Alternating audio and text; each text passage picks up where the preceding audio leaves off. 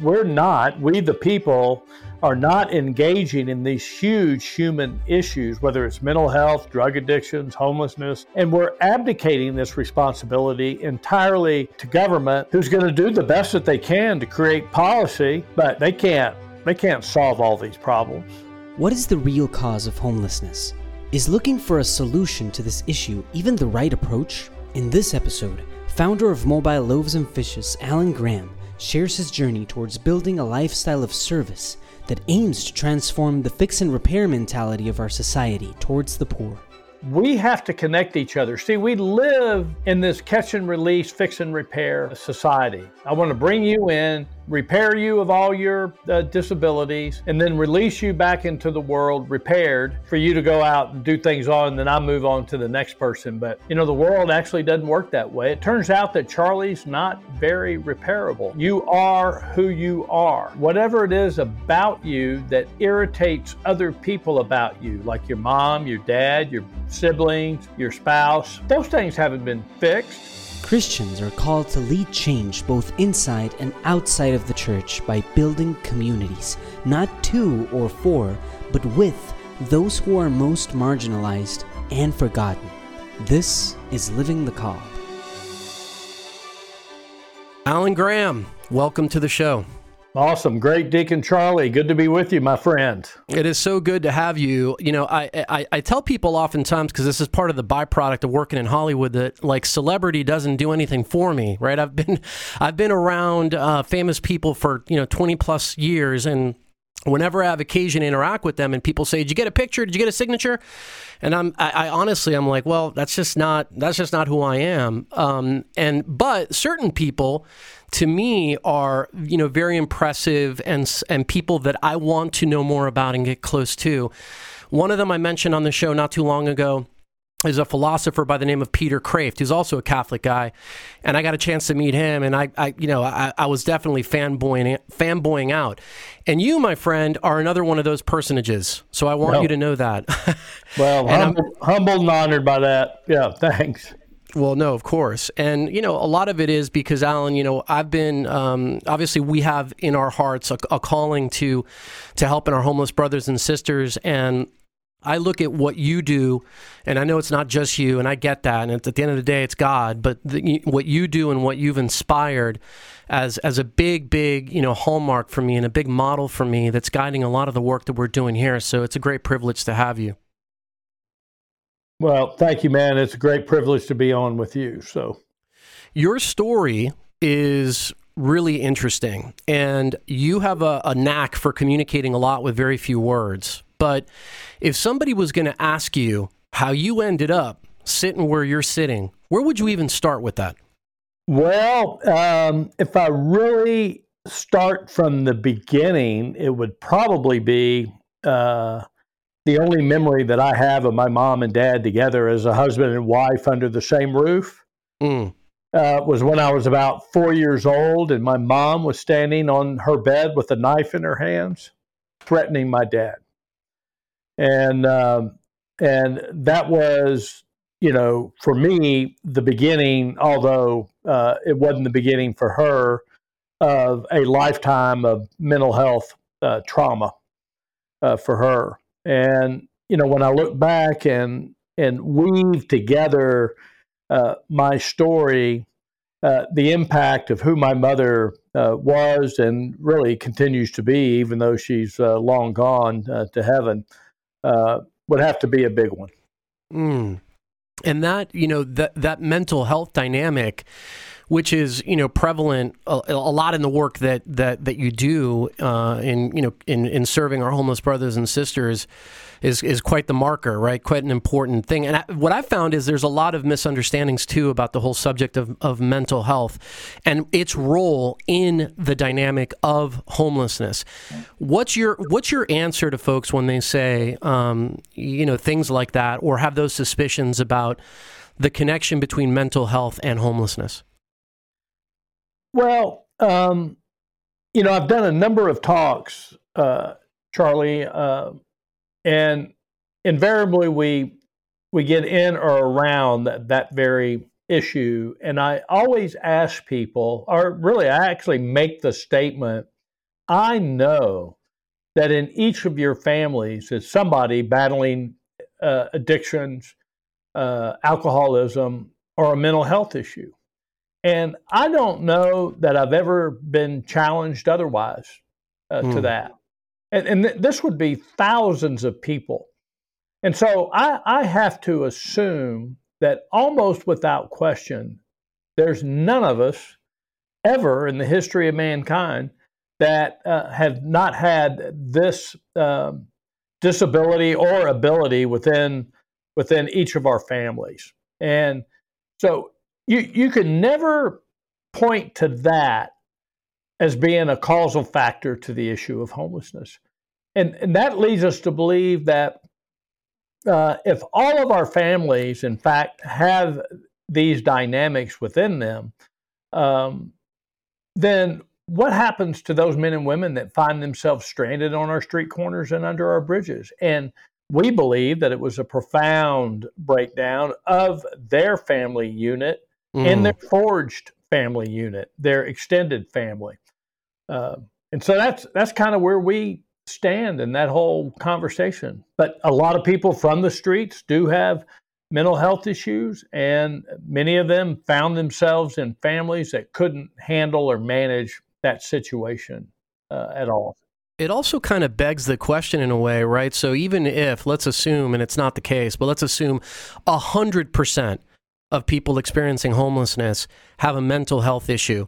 Even if you start with that, I always think when I hear those kind of objections, like following up with, so what? You know, or what does that mean? Like, does, so does that mean that because somebody is mentally ill, they somehow fall into a category that's unfit to help?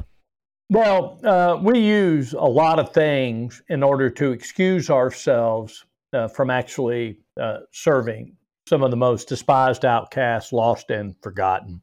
So um, I would say that that mental health issue would be uh, close up there to the top of the list. Probably the number one item is that uh, they have chosen to live that lifestyle. Mm. Uh, or, or they're lazy, as if any human being ever on the face of the planet would choose to be homeless and a crack addict and a prostitute or a heroin junkie or uh, uh whatever. Just, but we don't. Oftentimes, we don't use lo- logic in these uh, in these situations. Yeah, in these discussions. Well, and also it kind of doesn't um, address the issue of that kind of amplification effect that the lifestyle of homelessness actually has on whatever problems you, you've got, right? So it's almost like this. Uh, you, you, you bring into it something and it, it kind of amplifies, at least in my experience. So if you've got some challenges, and we all have brokenness and trauma and things that we deal with, but when we're out there and we're basically on, you know, in this battlefield of homelessness and you're kind of looking around every corner, seeing what might hurt you, what might take something away from you, whatever challenges we have get amplified by by being in that situation. Well, I come out of a, a broken family. My father left us uh, when my mother was institutionalized uh, that first time when I was four. Um, he left us and then he remarried. And, uh, you know, so I come from a, a, a very profoundly and catastrophically broken uh, family, uh, but it wasn't an obliterated, uh, broken family. when I got in trouble when I was in my teenage years, uh, arrested for car theft uh, when I was 14 years old on Easter Sunday, 1970, March 29th, 1970, Easter Sunday. I had two tickets to see Led Zeppelin that night, uh, Charlie, and uh, uh, but instead I was going to spend the night in the Harris County Juvenile Detention Center. In fact, I spent two weeks in the Harris County Juvenile Detention Center. My mother was not in any place to come and get me at that time. And um, and my father, in his uh, great wisdom, allowed me to marinate in that place for uh, a, a, lot longer than I wanted to. But you know what? My father came and got me mm. ultimately. And so, mm. even though uh, I had this broken family, uh, ultimately my dad showed up and and pulled me out of there and uh, uh, was working to get me back on on track. And ultimately, he was successful. Yeah. And, you know, sometimes uh, thank God for unanswered prayers because if you didn't have that time to stew a little bit and marinate, who knows uh, who knows how uh, what would have happened and what wouldn't have happened. I want to I want to draw on something, Alan, that you said a moment ago. You said it twice already. And I know that you're very intentional with the words that you use, but which is why they're interesting to me. You've talked about one of the core insights, and I've used this, by the way, and I'll share with you what feedback has come back to me when I say this, but I'm curious about you. You've used this terminology of the root cause of homelessness being a catastrophic loss of family. Now, I affirm that is true because I walk in, I've lived it um, in different ways than you have. But I also wonder about the utilization of those words, right? First of all, catastrophic, right? And second of all, family and the loss of family. Give us a sense of where that insight came from and what kind of response you get from folks when you share that with them. Well, the the insight comes from uh, you know when the when we began the truck operation and going out on the streets every night feeding uh, people in 1998. It it because the people that were serving and those being served were on the same side of the serving counter. Uh, it created this one-on-one human connection between those that were serving and those being served. And then in 2003, in May of 2003, um, I started going out on the streets, spending the night, uh, and taking people with me. And you you begin to develop very intimate relationships with the men and women, and the common denominator was nobody uh, came out of the Ozzie and Harriet uh, Ward and June Cleaver uh, nuclear family fabrication that Madison Avenue created during the 1950s and 60s.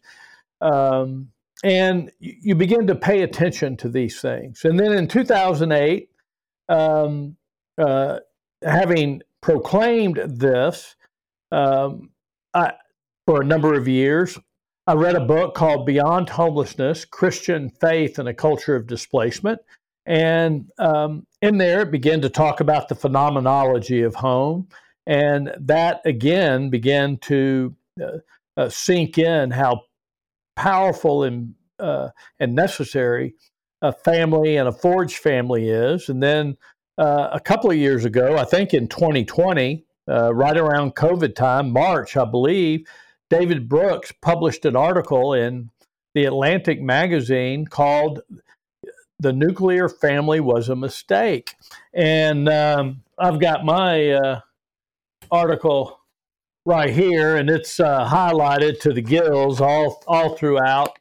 Uh, the nuclear family was a mistake, and what a what a caustic article to say in a Roman Catholic environment mm. uh, because of our pro family beliefs. But where this guy goes with this is so incredible and how important the Forge family is, but how disconnected we've become from community here in the United States of America and, and growing around the world. But it started here yeah, in the United States of America.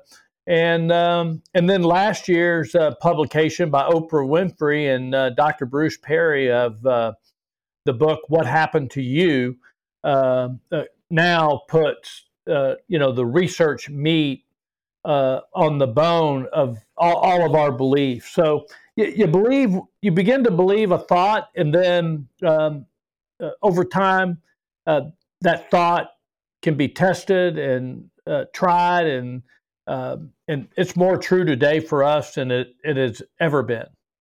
I think that it also defies some of the those earlier kind of you know I, I don't know if it, it, you wouldn't call them myths because they, they, it does drug use and mental health and mental issues do overlap pretty strongly in in this in this field and in this work but it does kind of demystify a little bit nevertheless this notion that the reason we have these problems is because people are on drugs or we don't have enough jobs or because we don't have enough affordable housing all of those things are part of this right? But what i really love that's arresting about that idea of a catastrophic loss of family is it really does just get right down to the heart of what this thing's all about, right? Which is if we we could have been, you know, God could have saved us anyway. He could have saved us all by ourselves and he could have saved us if we pushed the right button, but he decided to save us in the context of a family.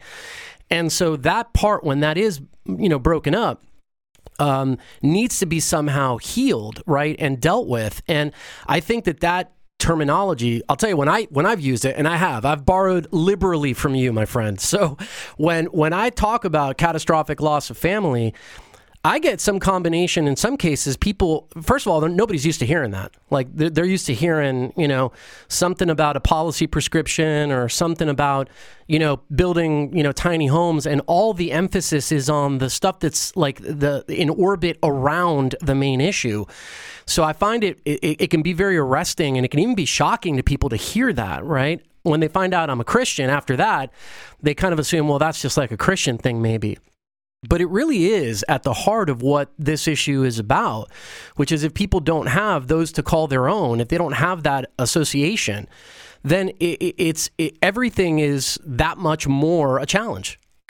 Well, it doesn't it doesn't deny the uh, exacerbating issues of addiction and mental health issues and affordable housing and living sure. wages. We we don't deny those, but sure what what happens is is we go focus on say mental health um, as if we fix people that's going to solve their homelessness and that, that that's not going to work. Uh, if we raise the living wage uh, uh, that that's not going to work for the uh, chronically homeless. Uh, it, it's just it's you know, we need to work on all of those things, but what we really need to do is welcome people back into community. Uh, and, and that's going to be the key, where every human life is valued for who they are, and that we attempt to discover um, God's given gifts for uh, those brothers and sisters so that they can uh, be cultivating and caring people in our society. And but it's that piece of it is messy. Yeah. We just want to fix it and walk away. Yeah, and that's another word that came in. So I'm I'm talking to you on the heels of having spent three days out of Community First in Austin, and actually living in the community. And I think I heard that word "messy" about a half a dozen times in the context of the symposium that you guys all ran last week. But but that's true. Do you think that's one of the core issues that keeps people from getting more actively involved? Well, look, uh, it's to, dealing with our brothers and sisters is a is a messy. Uh, look, dealing with family is a mess, uh, and um, uh, that's just how it is. And we've become so hyper individualistic, where everything is focused on me, myself, and I.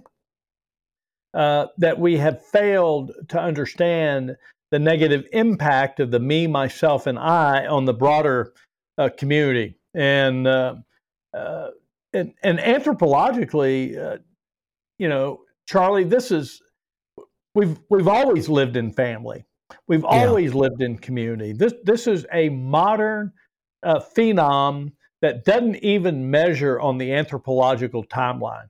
Mm. It, it's been so short but the damage has been so deep and broad uh, as a result of what we've done, really uh, almost entirely. I, I, would say that the Industrial Revolution launched and the urbanization here in America uh, launched that, but uh, very deeply since World War II, post World War II. Development, the development of the subdivision, the single family house, uh, the large lots, the eight foot tall privacy fences, swimming pools, sport courts, and barbecue pits in our backyards, all, all the things that separated us from community. Yeah, and that's another one. I'm going to hit you with another one of the words that I caught you saying one time that's one of those super intentional ones, and that you described the that way, that urbanization, that you know fencing, that division, you at some point described that as the sarcophagus of the sort of single family way to live. And again, that was one that hit me sideways, and I was like, you know, that one's got to you know cause a stir at cocktail parties. Yeah, well, we call it the hermetically sealed uh, uh, single sarcophagus. family sarcophagus that we call the American dream you know, with electric garage door openers, front porches the size of an iPhone 6, uh, backyards with eight foot tall privacy fences, with our swimming pool, sport courts, and uh, barbecue pit. So uh, and and to me, people get it. They they realize how alone they are inside what what appears to be the American dream. Yeah, but nevertheless, it is just putting us at a greater distance, and then you add on top of that the the the sort of distance that a lot of the screens and kind of one to one media have on folks, and it's it, it creates, I think, even a fragmentation beyond beyond that potentially. Yeah, no, uh, that, yeah. I mean, if you add in uh, all the multimedia stuff going on right now, and uh, uh the digital nature of our world and social media and stuff like that. It's uh, uh, and and then the the pandemic, frankly, uh, in the past couple of political seasons have uh, accentuated this uh, this disconnect. It's a vitriolic disconnect now. Hmm. Do you think it relates to this kind of scarcity mindset that you you've touched on a lot in your work this kind of notion. You, you you gave an example if i'm remembering correctly about at one point in the development of community first somebody you guys had this big gardening operation. And if you looked at it on a you know balance sheet it cost x and it was delivering y. And somebody said or somebody could have said hey why don't you just like sunset that thing? Cuz that's not really working. But the the fact of the gardening was that community moment was that moment to drive that point of connection. And you couldn't see in dollars and cents maybe the benefit but nevertheless it was worse it was worth doing. Is is everything that's going on with the kind of sarcophagus that whole hermetically sealed universe that we tend to live in is that an extension of this kind of maybe scarcity way of looking at things? That it's like if it doesn't you know, if it doesn't pencil out, it's sort of not worth doing and it's all about me? Well, I saw a, a little uh, anecdotal uh, study done, uh, you know, where they uh, where they asked children, young children, where chicken comes from, and uh, that they imagined a, a, tree with these uh, sealed packages of chicken wow. on the tree and uh, as opposed to a chicken running around the yard that you had to harvest. Uh, uh, their viewpoint was that it was growing on a tree, just like an apple or an orange, uh, and um, and and so that was that was a complete disconnect uh, for those kids, and never in history would that have ever happened except in this modern world. And then um, there was also a taste test done one time with a bunch of uh, children where they um, uh, had to meet a, a real strawberry uh, and Twizzlers, and which tastes more like strawberry. And the Twizzlers overwhelmingly won. And, you know, and I'm not opposed to Twizzlers, but right. uh, they don't taste like strawberries.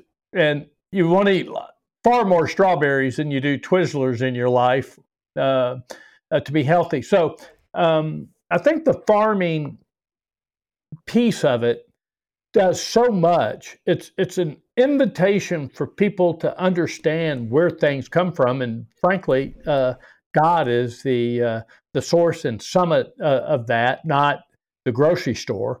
And um, and and and I think when people get together and successfully grow things, whether it's you know things of beauty like flowers or or, or good things uh, to eat, uh, that that has a positive impact on our uh, dopamines and serotonins and uh, oxytocin and the things that we need uh, in in life.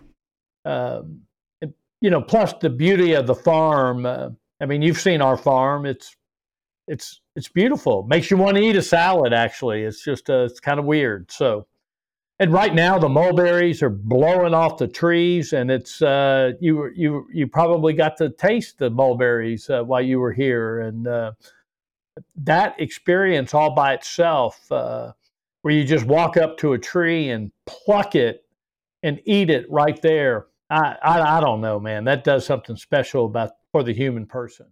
I bet. What do you make, Alan, of um, you know, because you, you touched on food, and I, you know the the idea of sharing a meal. Obviously, not only is it biblical, but there's a, a thousand and one reasons why it's such a great conduit or vehicle.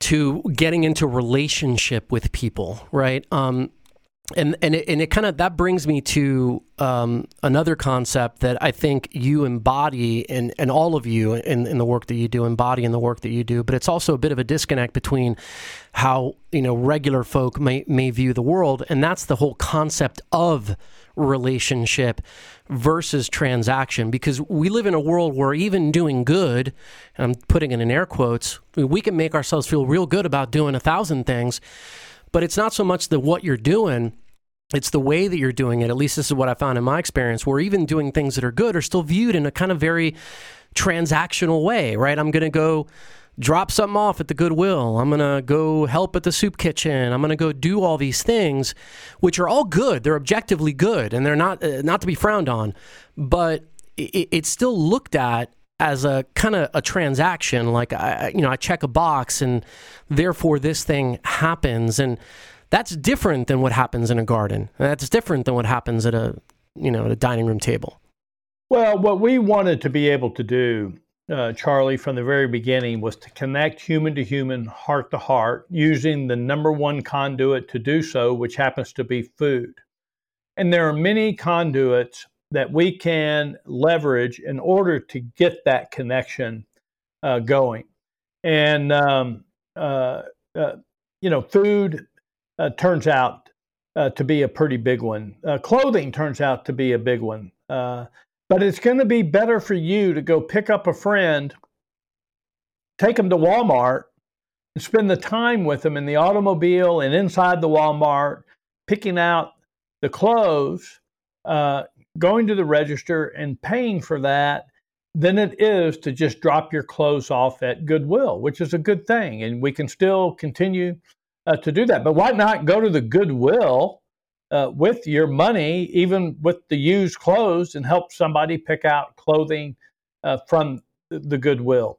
We have to connect each other. See, we live uh, in this catch and release, fix and repair uh, society. I want to mm. bring you in, mm-hmm. um, repair you of all your uh, disabilities, and then release you back into the world repaired. Um, for you to go out and do things on, and then I move on to the next person. But you know, the world actually doesn't work that way. It turns out that Charlie's not very repairable. Uh, mm-hmm. Uh, you are who you are. And whatever it is about you that irritates other people about you, like your mom, your dad, your siblings, your spouse, um, uh, those things haven't been fixed. You might have moderated those things. Uh, I've got you know, a 40 year relationship, 41 years with my absolute categorical best friend on the planet, the mother of our five children, uh, grandmother, uh, partner in this ministry, could not have done this ministry. There, there are things about each other to this day that just irritate the peewad out of each other. and that's and that's life. And yeah. what, what happened is is that uh, I've learned to tolerate her disabilities, and thank God she has learned to tolerate mine. Mm. Yeah, kind of it, it, brings to, to mind this thought, which I've seen much more in church circles of late, and I mean Catholic church circles because we're both Catholic. Um, I'd love to talk a little bit about that as well and some of your influences there. But we we hear this term accompaniment quite a lot now. And you know, for me, I'm eh, when I hear that, I'm encouraged because I think that this kind of didactic method of passing on the faith, you know, like talking head telling you the, the, the, different things to do, may have worked at a particular time and place, but has a lot less efficiency now in terms of, you, know, you could see it reflected by the numbers. But I, I, see that as an extension of the fact that people have flaws. We do too. Everybody's uh, got some level of brokenness. And ultimately, the fixing isn't the point, but it's the walking. It's the walking with. It's being with somebody that's kind of what we're called to do. Well, when you look at when you look at our vision statement, our purpose statement, we empower communities into a lifestyle of service with the homeless, not to and not for. We yeah. live in a two for uh, society, and we should live in. We need to move back to the with. Mm. This this may be a dangerous question, but you strike me as a guy who doesn't mind the occasional dangerous question. But how do you think the church is doing in this regard? Uh, we're a failure, bro. Uh, and uh, you know the American church is uh, is failing, and uh, uh, and and look, that doesn't diminish the core of who we who we are. Uh, you know, as Roman Catholics, but um, the the church is struggling in, and in in that area, in that very in that very area. I mean, most of us are going to mass on Sundays, uh, leaving, going to Macaroni Grill, going to spend a day on the lake, and then we're going to rinse and repeat that action. Uh, uh, you know, the, the next week. Whereas, you know, in the Roman Catholic Mass, at the end of the Mass, uh, there was the ite missa est uh, in right. Latin, the dismissal that you proclaim as a deacon if you're on the altar uh, the mass is ended. Uh, go in peace to love and serve the Lord. And uh, really, um, what's being said here is that y- you've come, you've been empowered, the, the Word and the Eucharist, you, you have been filled. Now, uh, and this is what you should say at your next Mass, uh, Charlie, okay. is uh, get your ass out of the pew. and into the community, and uh, and and let's get dirty together out there. Uh, but um, people people are not getting uh, the the real theology about that dismissal and what mm. we're supposed to be doing after that. And so we're just going to basically selfishly take care of ourselves. We come in, we get the word, we get the Eucharist, and then bam, it's a it's a it's a chip and dip deal for the overwhelming vast majority of Catholics. And look, I'm not blaming them uh, as individuals. I'm, I'm blaming poor uh, catechesis on the part of the church and, and a fear uh, to challenge. And uh, look, there was a, um, a very famous bishop named Joseph Ratzinger. Mm-hmm. Um, that said that if we preached the truth of the gospel every Sunday, the church would be half the size that it is. Wow. That's what he says, not what I say. Uh, that's one of the most one of the more brilliant theologians in our modern historical times. Uh, what is it that you think if if you were going to issue a prescription at the sort of next uh, you know USCCB uh, meeting on what people in the in the cler in the you know clergy maybe specifically or institutionally could do more or less of to drive that kind of get your ass moving message, what would it be? Look, I think it goes back to you shall know the truth, and the truth will set you free. And um, and so, uh, if a culture of truth telling uh, could build within the church, uh, you know, from the top on down, uh, over time we would be able to heal this. And so, what what is the truth uh, of the Catechism of the Catholic Church? What is what is the truth of the social uh, teachings of the Church? Um, you know, I would tell you that a couple of years ago, uh, it'll be two years ago this August. Uh, uh, all of the dioceses in Texas, and maybe it was throughout the United States, did uh, you know, had the big apology homilies over the sex abuse scandals. And all of our bill, uh, bulletins, you know, were listing, you know, all of the men who had failed us since about the 1940s. And, um, and, um, but they, they failed to list uh, the men who covered up those mm. crimes. And, um, and that left a, a, lot of Roman Catholics, including myself, just looking at this and, and mystified by what the church is attempting to do. Mm. And and I, I tell you, we're, we're all accustomed to sin because we're all deeply sinful. Um, and we're in total alignment with our church.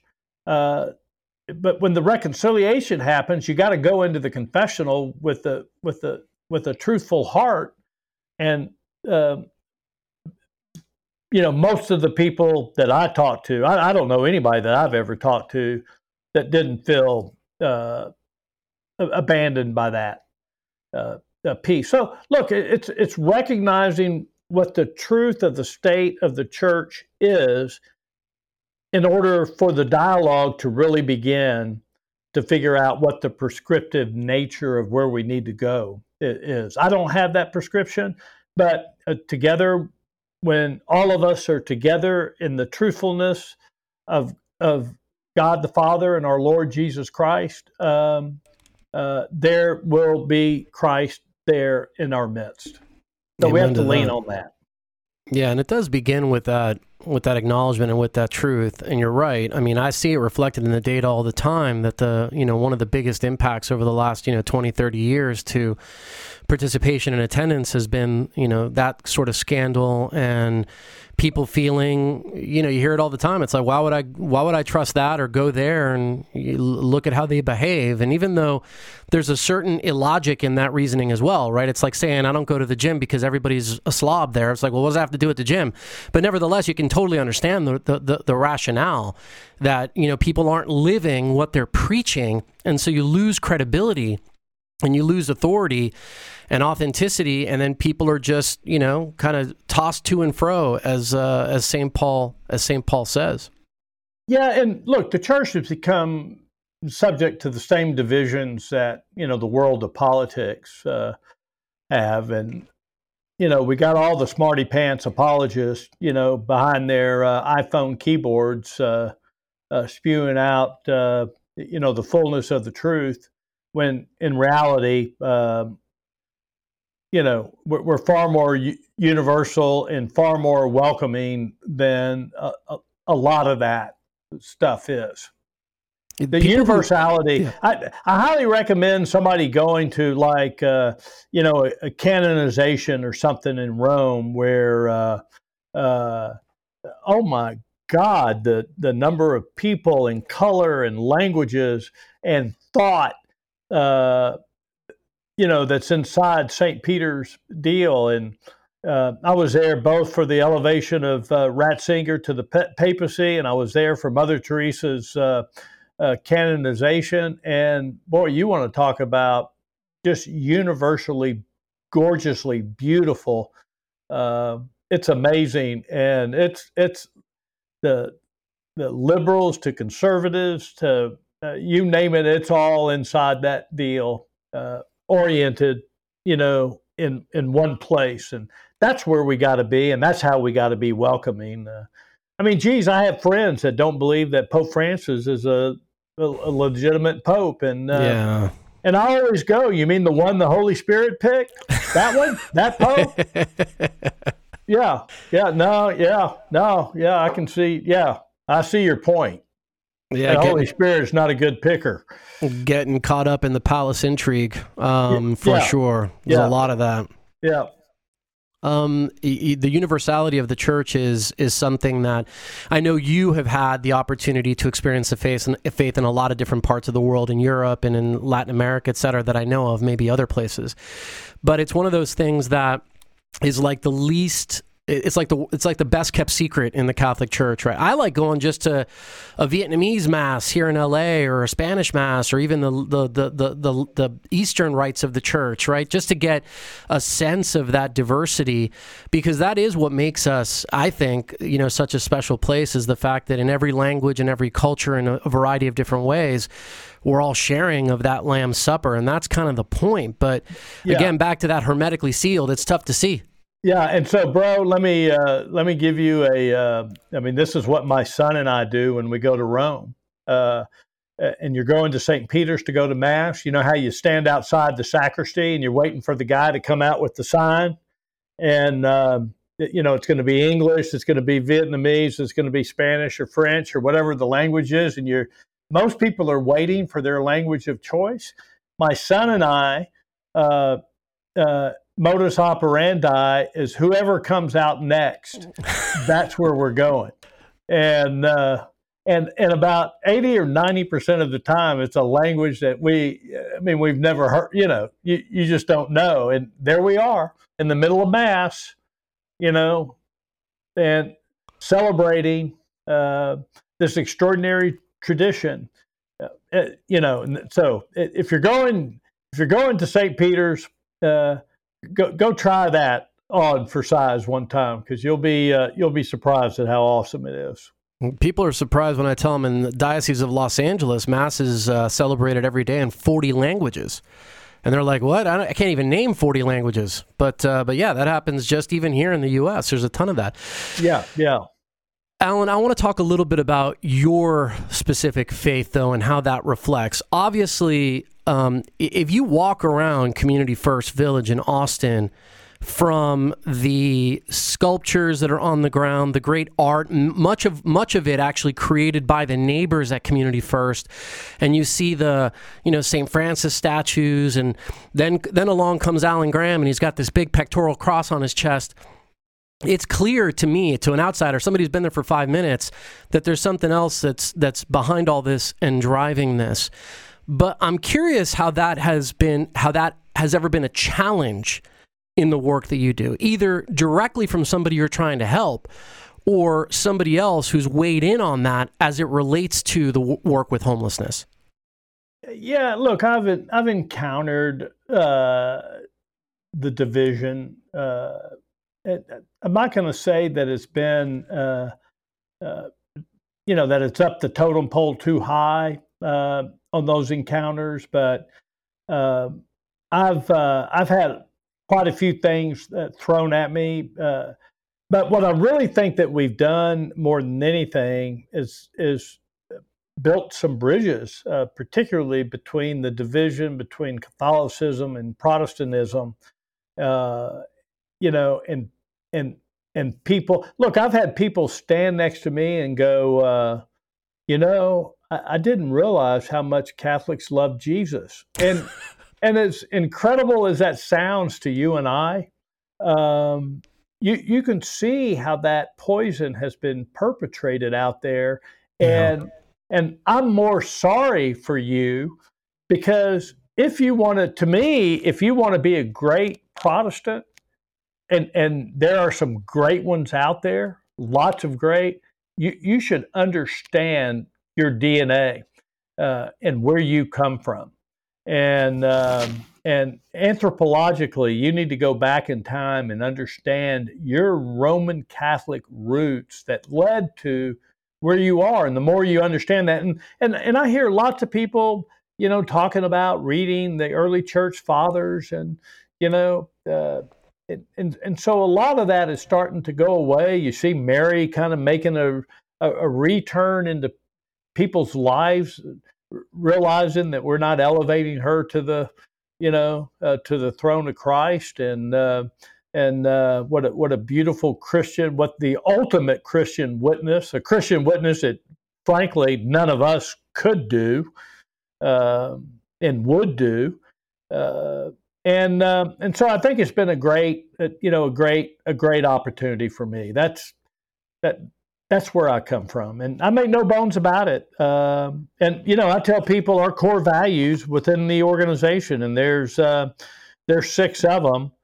Uh, four of them, five of them are four or five of them are word for word out of the Catechism of the Catholic Church. Hmm. And what do people say when they find that out, or to the extent they know? Well, when they read them, like God, infinitely perfect and blessed in himself, and a plan of sheer goodness, freely created man to make him share in his own blessed life. You know, who who can argue that? Okay? By virtue of being created by God in his image, we are all called to live in community and relationship with him through each other. Alan, did you write that? Man, that's brilliant. the family is the original cell of social life. Yeah. You know? That's a big one. And then all members of the human family are equal in dignity. Those are the four. And then, um, you know, the next one is you shall love your neighbor as yourself. That's as scriptural as it get. And then the last one is uh, Genesis 2:15. The Lord God took the man, settled him in the Garden of Eden to cultivate and care for it um, it, you know, look, when they learn this, they begin to, you know, like, huh? And I go, you should read the catechism. There's there's some things in there that that you're just not going to believe. But I'm going to tell you that's that might might might be 10% of that whole deal. Mm. The rest of it, we're completely uh, in alignment on. Read it and you'll understand what I mean. And if you don't want to uh, go down the Eucharist role or, uh, you know, our belief and the impact of Mary, uh, you know, on the whole deal, that, that that's fine. You know, you know, that, we don't have to overcome that or, you know, we're not, we're not getting into the Bible alone or faith alone or, you know, we, we don't need to. We don't need to. Well, I think that there's a difference between describing the catechism, reading it, and looking at it as kind of guideposts and living the principles that are inside of it.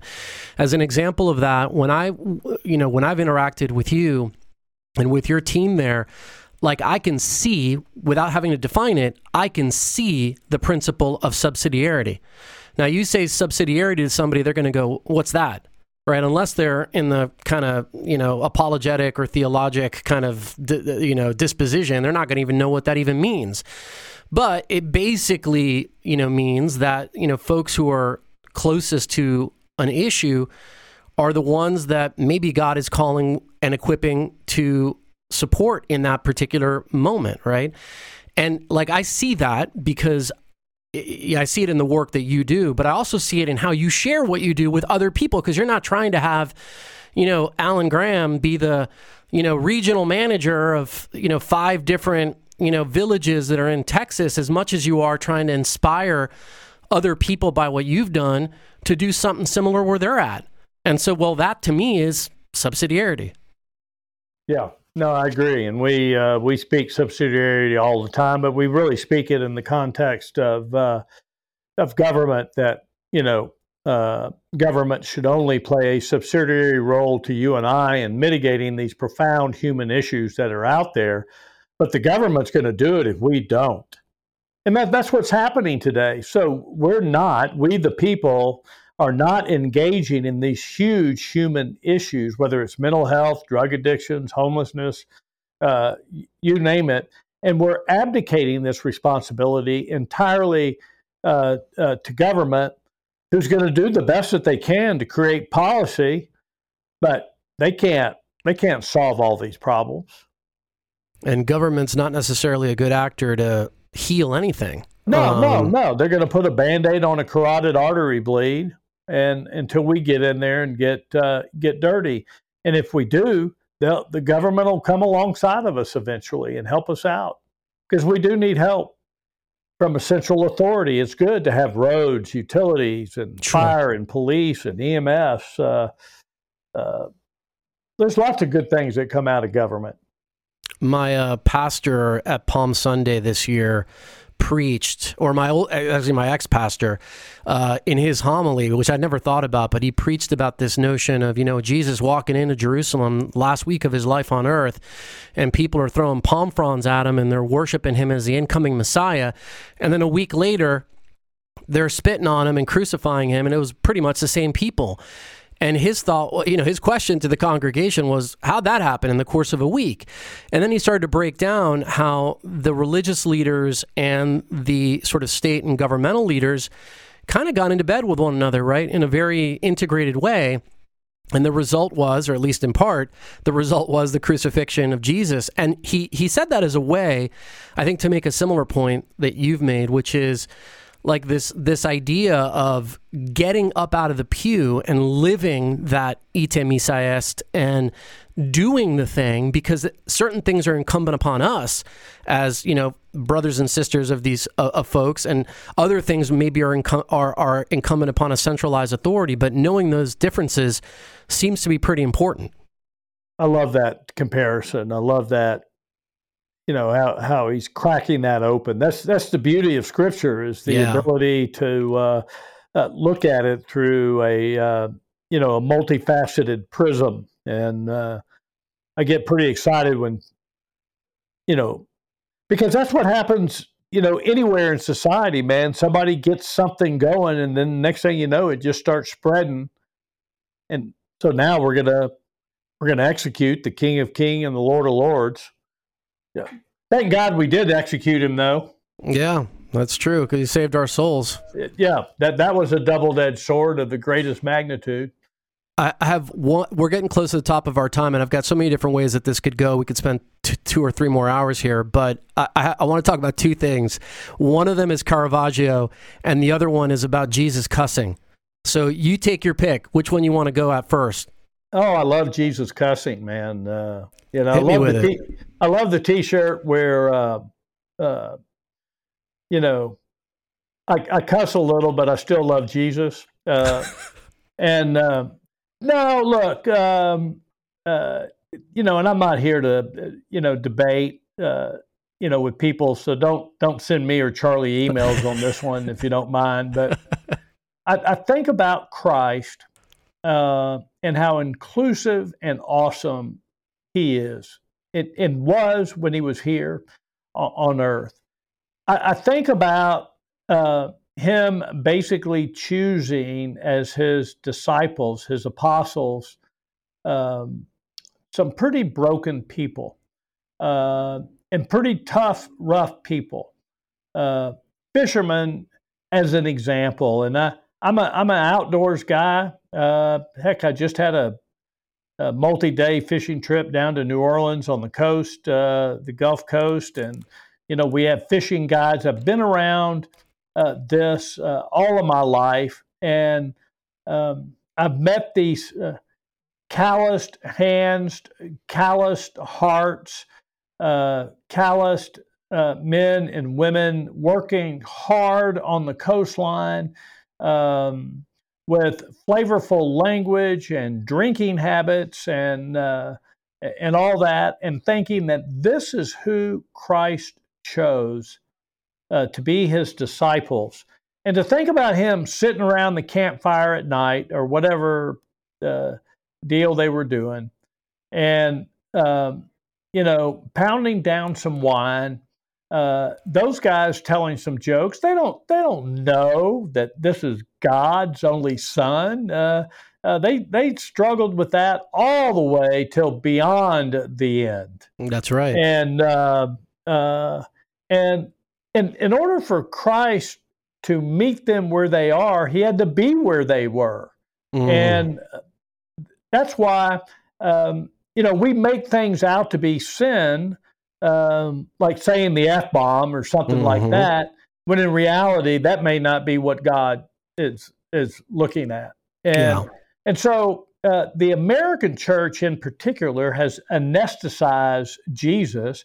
Uh, we hang him on a crucifix with a little towel wrapped around his, uh, uh, you know, waist, and you know, you know, one drop of blood coming out of his side, and then you go down to the Hispanic culture in Mexico or something like that, and his body's ripped apart, and there's giant hunks of flesh ripped off, and uh, I had a buddy of mine make a cross. It's hanging on my wall right here, and it's it's got Jesus's package. Mm-hmm. Hey, he would have been naked. That's he was there completely trying to be humiliated, hanging on the cross with his body ripped to shed, and his uh, and his um, you know happy little friend hanging out, uh, and and that that is the real Jesus. So, um, and that was the real Jesus on the cross, and we sh- we should be comfortable being affronted with you know that piece of it. So. Um, I think I think Jesus hung with the boys, the, the the boys and the girls, the prostitutes, the crack addicts, the heroin junkies, whoever they were at the time, the fishermen, uh, the rough, tumble people, and he also hung out with the the, the rich, and in all that he was complete perfection. And uh, and and I believe he said a few cur- curse words and uh, laughed at some pretty good uh, off color jokes. Well, the, the reality of it is, is the church has taught for two thousand years about about Jesus's uh, one hundred percent fully human, uh, you know, nature and being. Right. So he was, uh, you know, you think about him, you know, working on a bench or table or as a stonemason and hitting his finger with a hammer. uh, uh, You know, that would have hurt. Who knows what would have come out? So, but he was 100% human, and we and we, although he was also 100% God, and we struggle with that with that idea. Yeah. There's another there's another point real quick, Alan, that you made too, which I think is interesting about the way that you view the world, and we sometimes forget this. But I know you how you feel about this because I've heard you talk about it. Is the the sort of despised on both sides of this kind of economic divide, right? You've got obviously the most outcast and despised and broken and poor and unhoused and all the different things that come with that. And then you've got this other category, and in some cases, the benefactors to a lot of the work that you do, which in their own way are sort of ostracized or thought about, you know, ungenerously.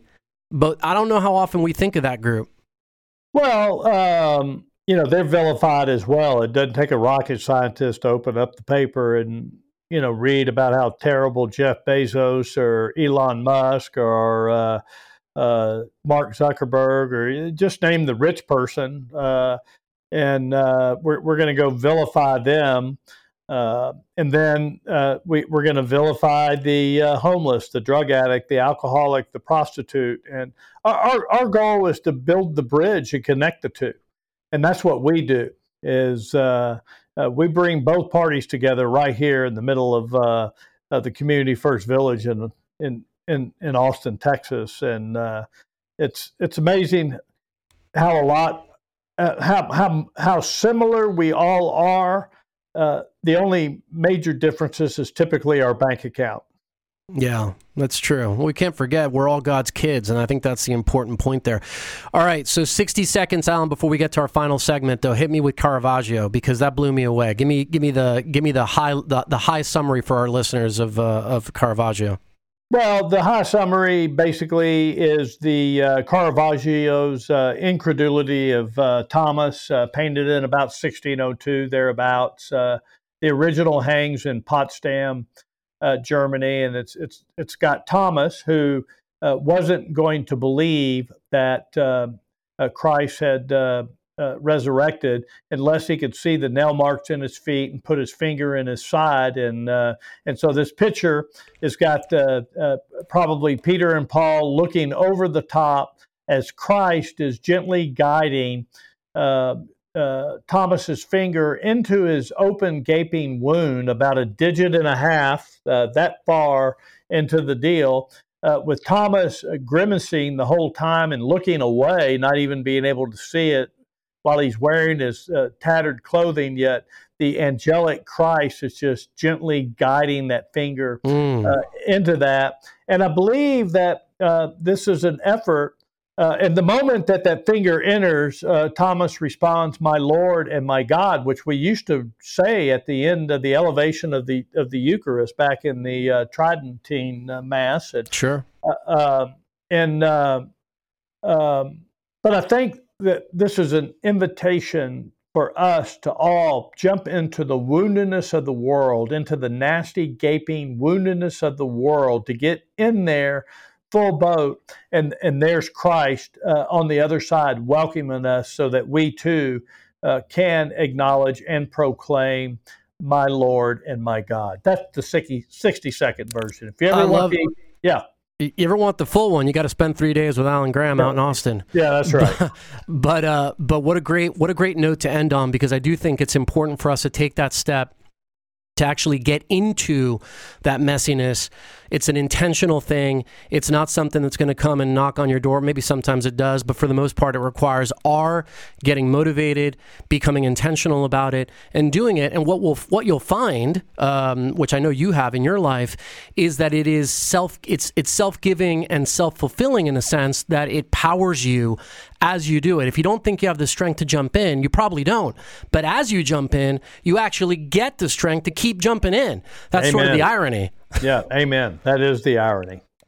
Well, Alan, um, thank you so much for for being on the show. I got to tell you, my my prayers are for the continued prosperity of everything that you're doing there. I know what a great impact it's had on me and my wife and my family by extension. And and my great hope is that you know everybody just dials into what you're doing down there and gets you know inspired and encouraged to play their role in this great mission that we all have. Yeah, awesome. Thank you. Appreciate it, Charlie. It's awesome. Yeah, so uh, great to have you. We'll include, by the way, all the sh- in the show notes all the the document, the books you mentioned, um, and we'll include the Caravaggio as well, so people can check it out. All right, so to close this out, Alan, Three questions at the end of every show. It's called Wait What. Are you ready to play? Yeah, let's do it. All right, so we're going to start with question number one. It's a fill in the blank question, Alan, that may be nearer than you think to the heart of your mission. So in 1866, Colonel Charles Goodnight, a cattleman, along with his partner Oliver Loving, prepared to drive a herd of 2,000 longhorns from Texas to Colorado. It would be a long, dangerous trek in rough country without the convenience of many towns along the route. So, Charles Goodnight got the idea to rebuild an army surplus wagon with durable hardwood and equip it with cabinets, cubbies, shelves, and drawers to hold food and utensils, and a large water bo- uh, barrel on the side. This very first American food truck was called the blank. Chuck wagon. Nailed it. Beautiful. Great job. Nice work. And I figured as a Texan, you can't get that one wrong. Yeah, thank God. but we have one here, so. All right, beautiful. All right, question number two, Alan. I know that the Basilica of Our Lady of Guadalupe in Mexico City has a special part in your personal story. So, which of these is false about this great basilica? Which is false about the Basilica of Our Lady of Guadalupe in Mexico City? Is it A, pilgrimages have been made to this site uninterrupted since 1431?